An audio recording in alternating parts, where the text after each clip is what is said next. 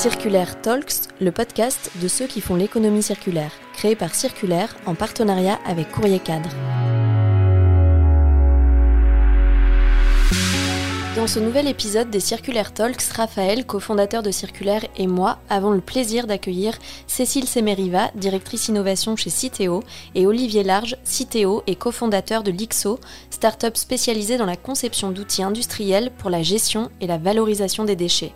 Où vont nos déchets une fois collectés? C'est une question que vous vous êtes nécessairement posée. Olivier va nous éclairer sur ce sujet en revenant sur l'histoire de l'IXO, tout en nous parlant des enjeux de la filière de la gestion et valorisation des déchets aujourd'hui. Après avoir développé un premier algorithme de reconnaissance visuelle sous forme de robot nommé Krabi pour récolter les mégots de cigarettes abandonnés aux abords du canal Saint-Martin à Paris, Olivier Large, cofondateur de l'IXO, s'est associé à Marjorie Darcé pour mettre à profit cette technologie au service de l'ensemble des acteurs de la gestion et valorisation des déchets. Aujourd'hui, l'IXO accompagne les différents acteurs de la chaîne de valeur, du collecteur au recycleur en passant par le centre de tri, en leur proposant des solutions de vision intelligente pour identifier tous les types de déchets qu'ils traitent et en tirer les données les plus pertinentes pour optimiser leur valorisation. Lauréat du Circular Challenge en 2021, programme d'accompagnement créé par Citeo, Olivier et Cécile nous expliquent comment l'accompagnement de Citeo a permis à l'IXO d'accélérer son développement. Bonne écoute à tous. Bonjour à tous, nous sommes ravis avec Raphaël de vous accueillir, Cécile et Olivier, pour ce nouvel épisode des Circular Talks. Cet épisode est le deuxième d'une série de quatre épisodes dédiés au Circular Challenge, un programme d'accompagnement de start-up de l'économie circulaire que vous avez initié, Cécile, il y a six ans. À travers cette série, nous mettons en avant les entrepreneurs membres du programme, parmi lesquels Olivier, lauréat 2021 avec la start-up Lixo. Bonjour à tous les deux. Bonjour. Bonjour. Bonjour Raphaël. Bonjour Alexia. Alors pour commencer, euh, Olivier, je me retourne vers toi. Je pense que toutes les personnes qui nous écoutent ne sont pas forcément au clair de ce qui se passe une fois que nos déchets sont collectés. Donc euh, la question c'est qu'est-ce qui se passe une fois que nos déchets sont collectés? Eh bien, bah, chez vous, vous avez différentes poubelles, ou dans votre travail, vous avez différentes poubelles, avec euh, derrière différents types de collecte.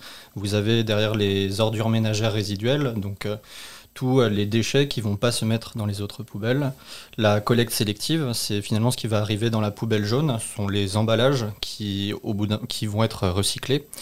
Euh, et après, vous avez plein d'autres filières avec des déchets un peu plus spéciaux, des déchets dangereux. Vous avez aussi du verre, les déchets verts aussi, les biodéchets, etc. Donc tous ces déchets vont suivre des, parcours assez différents euh, selon les différentes filières. Par exemple, le biodéchet va être derrière composté ou, méthanisé euh, pour faire derrière, voilà, plein. Il va y avoir toute une filière derrière. Sur, euh, sur la partie euh, ordure ménagère, donc tout ce qui va être en fait résiduel, derrière ça va partir vers un incinérateur, ça va être transformé en énergie, ou euh, quelques-uns de ces déchets de façon très marginale vont être aussi enfouis. Et les déchets sur, dont on va surtout parler, c'est donc ceux de la, de la, collecte sélective, ce qu'on va mettre ici à Paris dans, dans la poubelle jaune. et donc vous avez un peu tous les emballages à l'intérieur. Donc euh, les différents types de plastique, ça peut être votre bouteille d'eau, donc ça derrière c'est euh, un plastique d'une certaine résine, ça peut être de l'acier, de, l'aluminium, du, carton. Tout ça, ça va, aller dans votre poubelle. Derrière, il va y avoir un collecteur qui va récupérer ces différentes poubelles et qui va amener ça dans des centres de tri. Les centres de tri, bah, comme leur nom l'indique, ils vont trier ces différents déchets. Il faut aussi imaginer du coup des batteries de machines qui vont trier tous ces déchets selon leur forme, euh, leurs usages, mais surtout leur matière. Donc, comme je l'ai dit tout à l'heure, il va y avoir plusieurs sorties de ces centres de tri, à la fois les différents types de résines plastiques. Donc, euh, voilà, il y, a plein de noms derrière. Euh, il peut y avoir donc du polyéthylène terephthalate, donc c'est un type de plastique qu'on va retrouver sur les bouteilles d'eau, d'eau pétillante, etc. Du polypropylène et du polystyrène, c'est pour tout ce qui est pot de yaourt par exemple mais plein d'autres, cas d'usage ou euh, des, des, filières liées au carton, au papier, euh, aux aciers, etc. Donc les centres de tri vont trier tous ces déchets et ils vont faire ce qui s'appelle des balles de matière ou des paquets de matière qui en fait ressemblent à des gros cubes de matière qui, ces cubes vont être envoyés derrière chez des recycleurs. Ces recycleurs, ils vont avoir en entrée ces cubes et ils vont recréer une nouvelle matière pure qui va servir derrière à faire des nouveaux objets. Merci pour cet éclairage, Olivier. Euh, Cécile, je me retourne vers toi. Du coup, en complément de ce que vient de nous dire Olivier, est-ce que de ton côté, tu as des chiffres peut-être à nous donner sur la pratique liée au recyclage? Ouais, donc en fait, Citeo, c'est une entreprise à mission qui a pour vocation de réduire l'impact environnemental des emballages ménagers et des papiers, et donc qui est en charge pour le compte de ses clients, que sont les industriels comme Nestlé, Coca, Danone, Unilever, etc., euh, de gérer la fin de vie des produits, en tout cas euh, avec évidemment les collectivités locales, euh, sur la partie qui nous concerne aujourd'hui du recyclage. Et en ce qui concerne les chiffres du recyclage, donc le taux de recyclage des emballages ménagers en 2021, on n'a pas les derniers chiffres, euh, c'est 72%, c'est-à-dire que sur 100 emballages recyclables vendus en 2021 en France, 72 ont effectivement été recyclés. Euh, et donc c'est 3,8 millions de tonnes d'emballages ménagers euh, sur le marché. Donc c'est quand même intéressant d'avoir cette dimension chiffrée. Raphaël, de ton côté, en tant qu'expert de l'économie circulaire, est-ce que tu euh, peux aussi nous préciser quels sont les enjeux euh, peut-être euh, plus globaux d'un point de vue environnement liés au recyclage? Avec plaisir, Alexia. Pour celles et ceux qui nous écoutent, je vais peut-être représenter le recyclage dans le cadre de l'économie circulaire. Donc l'économie circulaire, c'est tout simplement comment utiliser les ressources naturelles de manière intelligente pour vivre dans un monde sans déchets. L'objectif, c'est de boucler la boucle. Et dans l'économie circulaire, il y a plusieurs types de boucles. Le recyclage fait partie de ces boucles-là. Avant, il y a des boucles plus courtes, comme la réutilisation, la réparation, qui ont moins d'impact. Mais néanmoins, tous les matériaux aujourd'hui qui nous entourent, la matière qui nous entoure, bah, euh, avoir une nouvelle vie. Et pour ça, on va devoir faire euh, face à bah, certaines techniques et on va devoir mettre en place le recyclage pour leur donner une nouvelle vie. Pourquoi c'est euh, c'est important? Parce qu'aujourd'hui, le principal impact, notamment sur la biodiversité, c'est lié à l'extraction des matières premières et leur transformation. C'est 90% de l'impact sur la biodiversité. Donc pour sortir de cet impact-là, au lieu d'extraire des nouvelles matières, il va falloir soit réutiliser les matières qui sont déjà présentes sur le marché, soit celles qu'on ne peut pas réutiliser, les recycler. Et ça nous permet d'avoir de la matière première secondaire qu'on va pouvoir utiliser pour faire de nouveaux produits. Et encore une fois, ne pas extraire de, nouvelles matériaux, de nouveaux matériaux pardon, vierges. Je sors un petit peu du, spectre des déchets euh, euh, ménagers pour redonner les grands chiffres en France. En France, il y a encore 34% des déchets de façon globale qui ne sont pas valorisés. Donc dans les déchets, il y a les déchets du BTP, il y a les déchets des entreprises, et puis après, il y a les déchets dits ménagers. 34% des déchets euh, qui ne sont pas encore euh, revalorisés, ça veut dire qu'ils n'ont pas été correctement triés, correctement collectés. Et ça fait que concrètement, sur bah, les 5 tonnes de déchets euh, potentiellement euh, mis à l'échelle de chaque habitant, c'est-à-dire que pour chaque habitant en France, il y a à peu près 5 tonnes de déchets qui sont générés, bah, il y a encore 34% qui ne sont pas euh, revalorisés. Et pour les revaloriser, bah, on a besoin de les trier, de les collecter efficacement. Aujourd'hui, il y a beaucoup de pertes sur le tri et la collecte. Et c'est pour ça que des solutions comme l'IXO, qui sont en capacité d'améliorer euh, ce tri, sont extrêmement importantes. Je rebondis du coup sur euh, ce que tu viens de dire, Raphaël, pour m'adresser à toi. Olivier, tu es donc le cofondateur d'une startup qui s'appelle Lixo. Est-ce que tu peux nous expliquer comment, chez Lixo, vous répondez aux problématiques soulevées par Raphaël? Euh, bah, en fait, cette, problématique, elle est vraiment au cœur de, la raison d'être de l'IXO. Si, on a créé l'IXO avec, avec Marjorie, qui, est la, CEO et ma cofondatrice, c'est justement pour, pour donner à tous les acteurs de l'industrie, donc les collecteurs, les centres de tri, les recycleurs, les moyens d'identifier chaque type de déchets récoltés pour ne pas les perdre en cours de route, les valoriser au mieux et ainsi augmenter le taux de recyclage des déchets. Et euh, en fait, c'est tout l'enjeu de, ce qu'on appelle la traçabilité des déchets, c'est-à-dire la capacité pour les industriels à récolter, exploiter les informations relatives à leur production, donc à la collecte, au traitement et, à la valorisation. Si, on veut développer l'économie circulaire, il est, il est absolument nécessaire d'avoir un contrôle et de pas entre guillemets lâcher des yeux les déchets afin de savoir d'où ils viennent et où ils vont et s'ils sont finalement correctement recyclés. Et donc c'est pour ça qu'on qu a conçu un produit qui est, constitué de trois briques technologiques.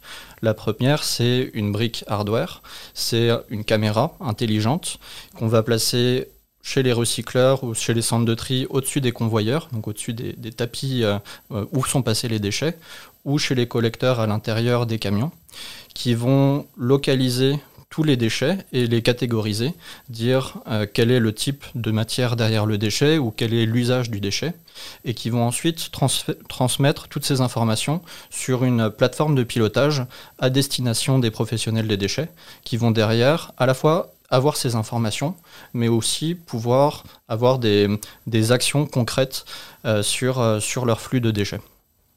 Avant justement peut-être de parler de, cas concrets, j'avais juste envie de revenir sur une anecdote dont tu nous as parlé avant de, en préparant tout simplement le podcast. Toi en fait, euh, pour euh, la petite histoire, tu es le tech puisque tu es le CTO euh, de, de l'IXO et donc c'est donc toi qui es à l'origine de l'algorithme que vous utilisez chez l'IXO et il paraît même qu'avant de l'utiliser pour l'IXO, vous l'utilisiez pour autre chose. cette autre chose avait un nom, Krabi. Est-ce que tu peux nous en dire peut-être un peu plus? Oui, tout à fait. Bah alors je ne sais même pas si on peut encore appeler ça l'IXO. C'était vraiment les, prémices de, de l'IXO et de l'utilisation de l'intelligence artificielle pour la reconnaissance des déchets. En fait, j'habitais à côté du canal Saint-Martin, qui est dans le 10e arrondissement de Paris. Et euh, le, samedi matin ou le dimanche matin, quand on s'y promène, c'est jonché de, de, mégots de cigarettes. Donc euh, c'est quelque chose qui, euh, qui, m'embêtait. Voilà. Et en tant que, citoyen du, canal Saint-Martin, j'avais voulu faire un petit prototype. Donc j'avais créé un, une espèce de crabe géant que j'avais imprimé en 3D avec mon imprimante 3D, dans lequel j'avais mis un ordinateur, une caméra et euh, développé une, intelligence artificielle qui repérait les différents mégots de cigarettes.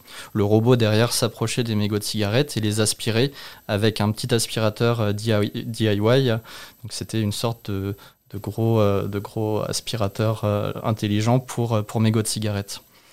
C'est, voilà, c'était une première version de, de, l'algorithme qui derrière a été confronté à un marché. Bon, ça, ça n'a pas fonctionné et du coup, il a fallu pivoter et comprendre finalement comment cette technologie, l'intelligence artificielle au service des déchets, pouvait être correctement utilisée.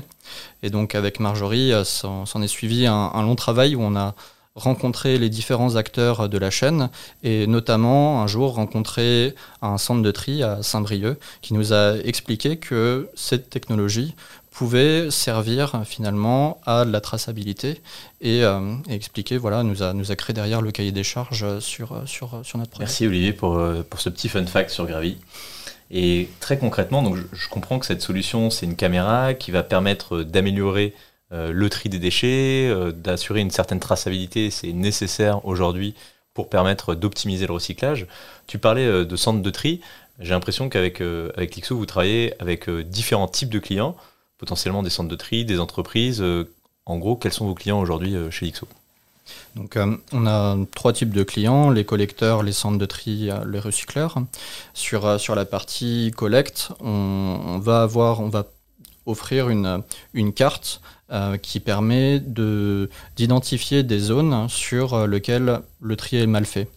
Euh, ces informations, elles vont être envoyées au collecteur ou à la collectivité afin de, de mesurer l'impact des ambassadeurs du tri qui vont essayer de rétablir les gestes de tri, les bons gestes de tri en ville ces, cartes, elles vont permettre aussi de mesurer euh, leur impact et les différentes actions qu'ils vont tenter.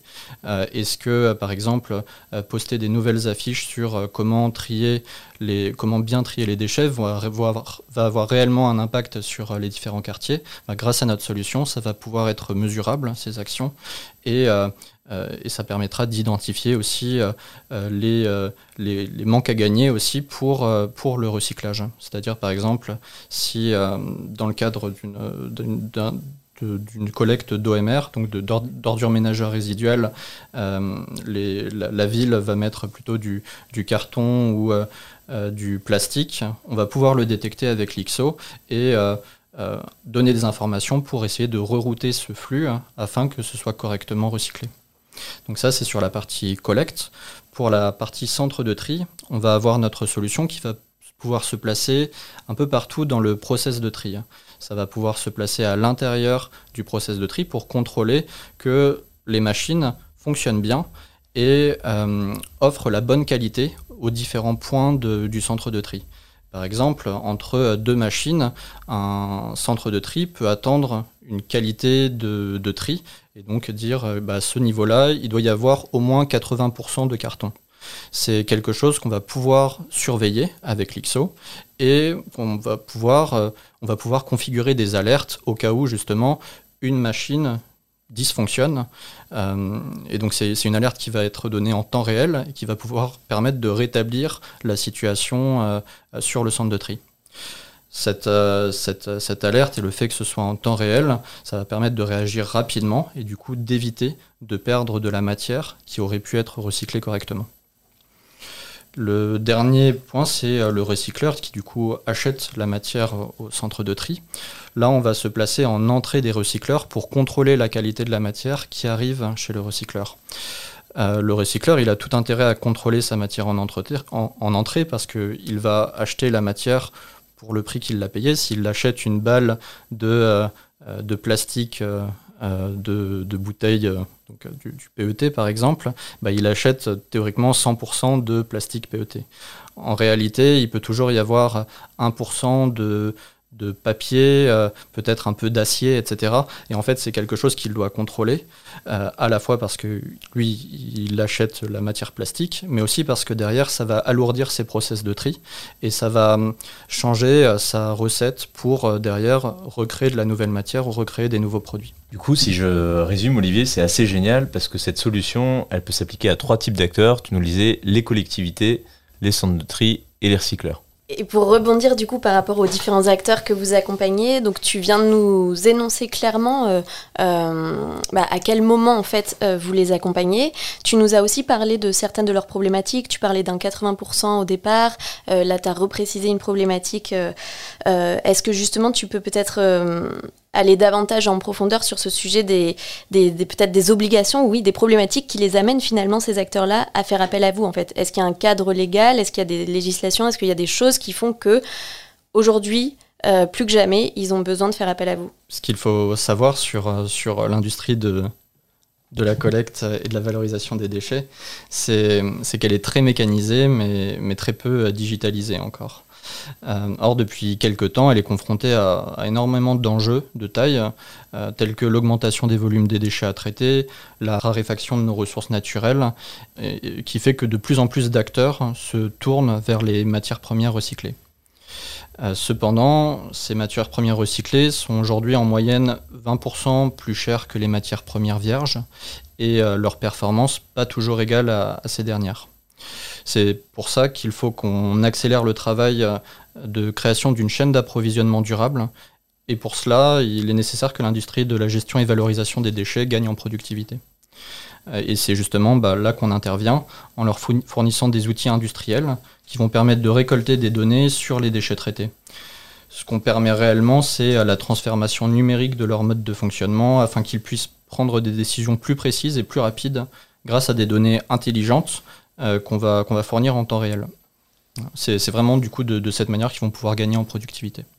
Et Olivier, j'ai une petite question pour toi. Effectivement, tu as cité le fait qu'il y a de plus en plus euh, de déchets qui euh, sont produits. Moi, il y a un chiffre qui m'a marqué, qui est sorti en 2018 de la Banque mondiale, qui disait qu'au rythme de production actuel, les déchets augmenteraient de 50% dans les 30 prochaines années. Donc est-ce que le fait qu'il y ait de plus en plus de déchets, ça fait que la complexité des déchets est aussi de plus en plus importante ou pas forcément? Est-ce que c'est corrélé? Oui, euh, en fait, tout, à fait, parce que ça, ça va derrière potentiellement changer euh, les process de tri euh, à l'intérieur de, des centres de tri, par exemple, qui vont devoir être vigilants avec l'arrivée de ces, de ces matériaux. Donc, quand on va avoir des, des, matériaux plus complexes, certains appareils qui sont euh, qui sont, euh, qui sont euh, préparés à, à, recevoir et à trier certains monomatériaux vont se comporter différemment face à ces nouveaux matériaux et potentiellement dégrader un flux de matière qui derrière bah, va, ainsi, va impacter le reste de, de, la chaîne du recyclage, va impacter derrière du coup le recycleur qui va avoir une matière moins pure en entrée et qui, qui, qui, impactera derrière sa recette et la création de, de, sa, de sa matière. Très clair. Merci Olivier. Et du coup, je mets dans la, dans la peau d'une collectivité, d'un recycleur, d'un centre de tri, les bénéfices concrets d'une solution de traçabilité euh, comme celle qui est offerte par l'IXO. Quels sont-ils pour, euh, ces acteurs-là? Comme, comme, je le disais euh, tout à l'heure, les, bénéfices de la solution, ça va être des gains rapides en productivité. Euh, et pourquoi rapide bah, Non seulement parce que nos, solutions permettent d'avoir une vision exhaustive des déchets traités en temps réel, mais aussi parce qu'elles sont facilement installables. Bon, dans, le jargon des nouvelles startups, on parle de solutions plug and play, mais c'est le cas avec nous. Donc on a une caméra qui va s'installer assez rapidement sur un convoyeur ou dans un camion qui met 3-4 heures d'installation euh, d'un technicien avec un portique qui est déjà prêt et euh, qui, une fois branché, va envoyer directement les données sur notre plateforme de pilotage, euh, quasiment en temps réel selon, selon le cas d'usage. J'imagine que cette solution, elle a un, coût. Est-ce que c'est un, un, coût significatif justement pour ces centres de tri, ces recycleurs ou ces collectivités? L'idée, c'est que cette solution permette de, conserver la, compétitivité euh, du centre de tri ou du, client. Donc, euh, c'est euh, d'impacter au moins les coûts pour le centre de tri. En résumé, Olivier, vous proposez donc avec Lixo une solution qui est simple à mettre en place, tu l'as dit, qui peut s'adapter aux besoins de tous les acteurs de la chaîne, donc on l'a vu, du collecteur au recycleur en passant par le centre de tri. Est-ce qu'au-delà de ces trois acteurs, il y a d'autres types d'acteurs aujourd'hui en France qui proposent ce même type de service? Euh, eh ben, en fait, l'essentiel de la compétition est outre-Manche, plus précisément à Londres. Euh, en fait, ce, ce, marché des solutions logicielles pour le secteur de la gestion et valorisation des déchets, c'est plutôt en voie de consolidation. Et c'est un, un, moment clé. C'est pourquoi on concentre tous nos efforts aujourd'hui à l'IXO sur euh, l'accélération euh, et le développement pour, euh, pour l'année à venir. Olivier, j'ai une question, parce que votre solution, elle est, si je le comprends bien, quand même numérique, et on sait qu'il y a un gros sujet autour de l'impact du numérique et des matériaux nécessaires à la constitution de ces, ces, produits. Du coup, est-ce que vous avez réfléchi, quand vous avez fait cette caméra chez l'IXO, à l'éco-concevoir et aussi, autre question, est-ce que vous avez commencé à réfléchir sur la consommation énergétique liée à la data que vous pouviez avoir euh, dans votre solution? Euh, c'est, une bonne question. On est, assez sensible à, ces questions euh, chez, chez l'IXO. Euh, à vrai dire, on a fait notre bilan carbone pour, pour l'année 2021. Ça nous a permis d'identifier justement notre principale source d'émissions. Et en effet, c'est, nos achats. Ça représente 87%, car on assemble du hardware, on fait du hardware. Et en effet, on a des caméras, des micro-ordinateurs, des cartes électroniques, etc. Et euh, ce sont donc des émissions indirectes euh, qui sont difficiles à contrôler parce que ça, il s'agit des émissions de nos fournisseurs. Euh, c'est parfois même un peu obscur de trouver de l'information et d'arriver à savoir quel est le, réel, le réel impact. Mais ça ne veut pas dire qu'on ne prend pas d'action pour y pallier. En ce moment, on travaille sur la mise en place d'une politique d'achat responsable qui comprend notamment un guide d'achat pour aider euh, les personnes chez Lixo à sélectionner les bons fournisseurs responsables. Il y a aussi d'autres actions qu'on fait en interne. Par exemple, on, a tous euh, chez Lixo des ordinateurs reconditionnés euh, qu'on utilise. Et concernant la partie cloud qui, prend en effet beaucoup de ressources ou construction des modèles d'intelligence artificielle, on utilise le, cloud de Carnot qui est en fait un, cloud qui utilise la chaleur générée par, euh, par euh, ces serveurs pour euh, chauffer de l'eau pour, pour les habitations, ce qui permet derrière de réduire notre, notre impact aussi. Et donc c'est un acteur français? C'est un acteur français, Carnot, oui, tout à fait. C'est une solution euh, assez géniale qu'on a découvert il y a quelques années euh, aussi avec Circulaire. Et le fait de se dire en fait que bah, les databases nécessaires au calcul pour les opérations bancaires, bah, au lieu de les refroidir parce qu'ils chauffent, on peut les mettre potentiellement dans des habitats et ça vient chauffer des habitats. C'est un très bel exemple de, circularité. Et je ne savais pas du tout que vous bossiez avec eux, euh, l'IXO, c'est génial. Olivier, tu nous expliquais aussi pendant la préparation du podcast que parfois vous intégriez des appels d'offres portés par des collectivités notamment. Euh, tu nous donnais l'exemple de Veolia à Lille. Est-ce que tu peux nous en dire plus sur cet exemple? Euh, effectivement, on a répondu à plusieurs appels d'offres en compagnie d'acteurs euh, historiques du, du, secteur, de la gestion et valorisation des déchets. Et euh, s'ils font appel à nos solutions, c'est parce qu'ils sont de plus en plus à la recherche de la performance, notamment parce qu'ils sont liés aux collectivités par, euh, des contrats qui euh, les engagent plus que simplement à collecter les déchets. ils sont désormais aussi responsables d'améliorer le geste de tri à la source en sensibilisant la population à ces derniers. Et pour cela, en fait, ils utilisent du coup notre, notre solution qui permet ça. C'est hum, clairement des, acteurs qui nous font grandir, qui, amènent la solution dans le bon sens et qui nous font euh, des très bons retours pour l'évolution. Cécile, maintenant je me tourne vers toi. ce que je constate auprès des entreprises qu'on accompagne chez Circulaire, c'est que de plus en plus, elles doivent répondre à des contraintes législatives d'un point de vue environnemental, à une pression des consommateurs sur ce sujet, à des enjeux euh, bah, de biodiversité, euh, de limitation des ressources. Elles essayent d'innover par elles-mêmes, mais elles ne sont pas forcément très agiles sur ces sujets. Et donc la, la collaboration avec des startups est souvent euh, nécessaire. En tout cas, nous, c'est ce qu'on prône chez Circulaire. Est-ce que je pourrais avoir ton avis, toi, sur le sujet? Bah, tu connais mon avis, mais je le partage avec les auditeurs. Effectivement, la collaboration et la connexion avec les entrepreneurs, c'est essentiel pour faire avancer l'innovation, tout simplement parce que un, il y a la réglementation, et tu le dis très bien, qui nous impose en fait un certain nombre de, de sujets, et notamment euh, les centres de tri en termes de qualité euh, du flux, de quantité, euh, de rapidité, d'où l'importance de la solution portée par Olivier et Marjorie de, de l'IXO sur ce sujet-là, et c'est la raison pour laquelle en fait vous avez été sélectionné dans le cadre de Circular Challenge. Ça c'est le premier point, et le deuxième point, bon ben c'est clair qu'autour de cette table, on sait très bien que l'économie circulaire, ça ne se fait pas tout seul, jamais, c'est toujours en, collaboration et en connexion euh, avec les autres, que ce soit euh, l'amont de la chaîne, éco-conception, sur le tri, hein, les consommateurs, tu en parlais Raphaël, euh, sans le citoyen consommateur, s'il n'y a pas de tri, eh ben, il n'y a pas d'économie circulaire, avec les repreneurs, avec les recycleurs, avec les marques, les industriels, et puis les collectivités territoriales également. Donc tous ces acteurs sont essentiels, et la start-up above us, parce que vous trouvez les solutions là où nous, entre nous, euh, parfois, eh ben, on ne sait plus. Et donc, on a besoin d'aller chercher l'innovation. Et du coup, vous allez euh, régulièrement chercher euh, ces dernières innovations, Cécile, avec le Circular Challenge, donc cet accélérateur.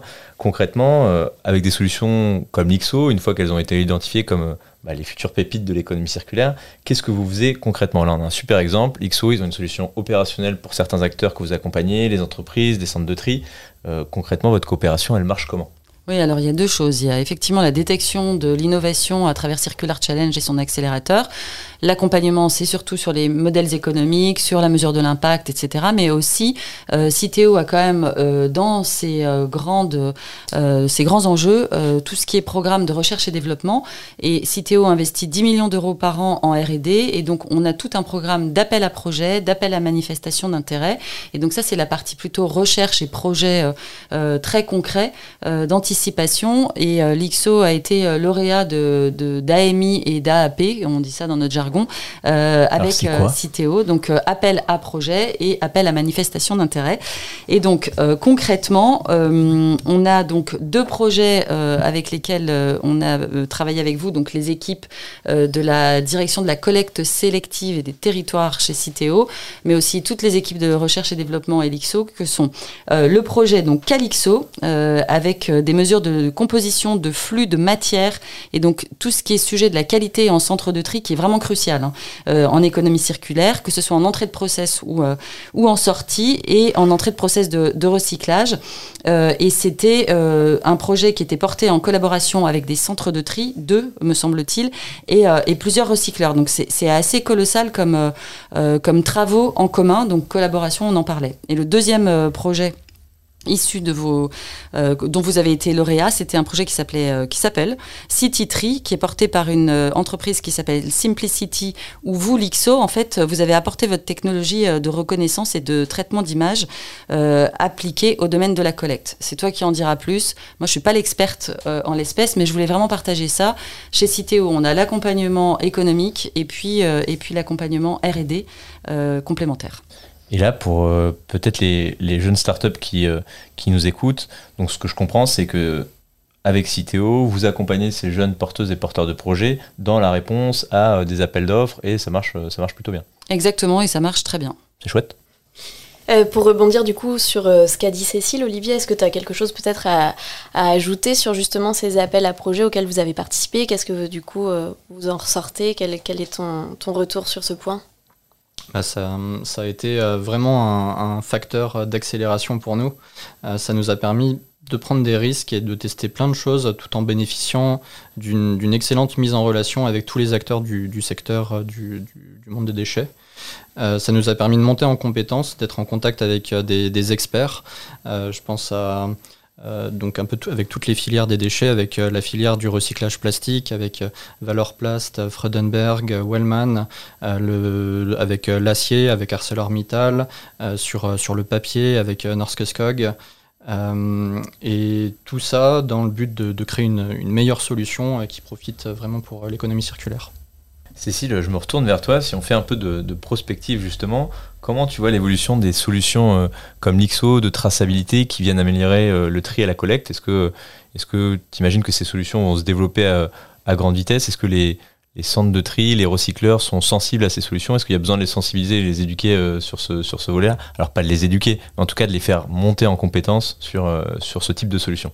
Oui, bah, tu sais, chez Citeo, en fait, on est un orchestrateur de filières. Donc, pour nous, des solutions comme celle qui est portée par Olivier et Marjorie de, de l'IXO, elles sont euh, absolument cruciales. La traçabilité, euh, dans tous les sens du terme, elle est, euh, elle est fondamentale. Et effectivement, tous les acteurs de la chaîne s'y mettent. Et notamment, en ce moment, on accélère, en fait, ces sujets-là par des doutanks, par des expérimentations sur la traçabilité, en lien avec des entreprises comme l'IXO, pour pouvoir enfin connecter tous ces maillons et apporter transparence et qualité à tous les flux de matière et nous, c'est vraiment un enjeu stratégique euh, des prochaines années. J'ai aussi une question euh, pareille pour toi, Olivier. Est-ce que dans l'implémentation des, solutions que vous faites auprès de ces acteurs-là, donc les centres de tri, les recycleurs, euh, potentiellement les collectivités, tu sens qu'ils sont sensibles au sujet ou qu'il faut aussi en amont les faire monter en compétence sur ces nouvelles solutions plus technologiques? Euh, non, au, contraire, c'est comme je le disais euh, tout à l'heure avec euh, l'histoire de Krabi et derrière comment est-ce qu'on est arrivé à l'IXO, c'est vraiment les centres de tri ou les recycleurs qui nous, nous ont dit ce dont ils avaient besoin et, qui nous ont permis de créer ce produit. donc l'idée ne venait pas de nous, ça venait vraiment du, du, métier. Raphaël, pour finir, est-ce que de ton côté, tu as peut-être des points clés que tu as retenus de l'échange qu'on vient d'avoir avec Cécile et Olivier? Bah là, juste sur ce, dernier point, je suis plutôt euh, agréablement surpris que les acteurs soient, en demande. Ce que j'aime bien, c'est que vous n'avez pas euh, recréé euh, une solution chez l'IXO, mais vous êtes parti d'un besoin, des recycleurs, des collectivités, des centres de tri. Donc ça, c'est génial de partir d'un besoin pour créer une solution, c'est qu'il y a un vrai marché derrière que l'appétence pour ce type de solution, bah, il, est, il est bien là. On l'a évoqué en tout début de podcast, mais l'aspect tri et collecte, même s'il est en train de s'améliorer, il est encore nettement, euh, on peut faire nettement mieux et des solutions telles que l'IXO euh, peuvent le faire. Et puis je trouve que la passerelle avec Citeo, euh, on n'avait pas abordé le sujet dans les, précédents podcasts, mais le fait de pouvoir répondre à des appels d'offres dans lesquels Citeo est bien positionné et que ça peut donner potentiellement des potentiels de marché à des startups qui répondent bah, à la sollicitation de Citeo sur les aspects du Circular Challenge, c'est une formidable opportunité. Donc là encore, si vous avez des solutions intelligente sur euh, l'économie circulaire dans le secteur des emballages, bah, n'hésitez pas à, regarder ce qu'est le Circular Challenge pour pouvoir avoir une belle success story comme l'IXO. Et de votre côté, Cécile, Olivier, est-ce que vous avez un dernier mot peut-être à ajouter? Bah, moi, je voulais juste euh, féliciter euh, l'IXO parce que c'est formidable ce que vous faites et continuez et on est à vos côtés. Ah, merci. Et de notre côté, bah, être lauréat du, Circular Challenge en 2021, ça, a vraiment été un, un véritable facteur d'accélération pour nous. Donc merci Citéo pour cela. Et merci Circule R. C'est le moment des merci. Merci à tous les deux d'avoir participé à ce quatrième épisode des Circulaire Talks. Merci Raphaël. Merci Alexia. À bientôt. À bientôt. À bientôt. À bientôt.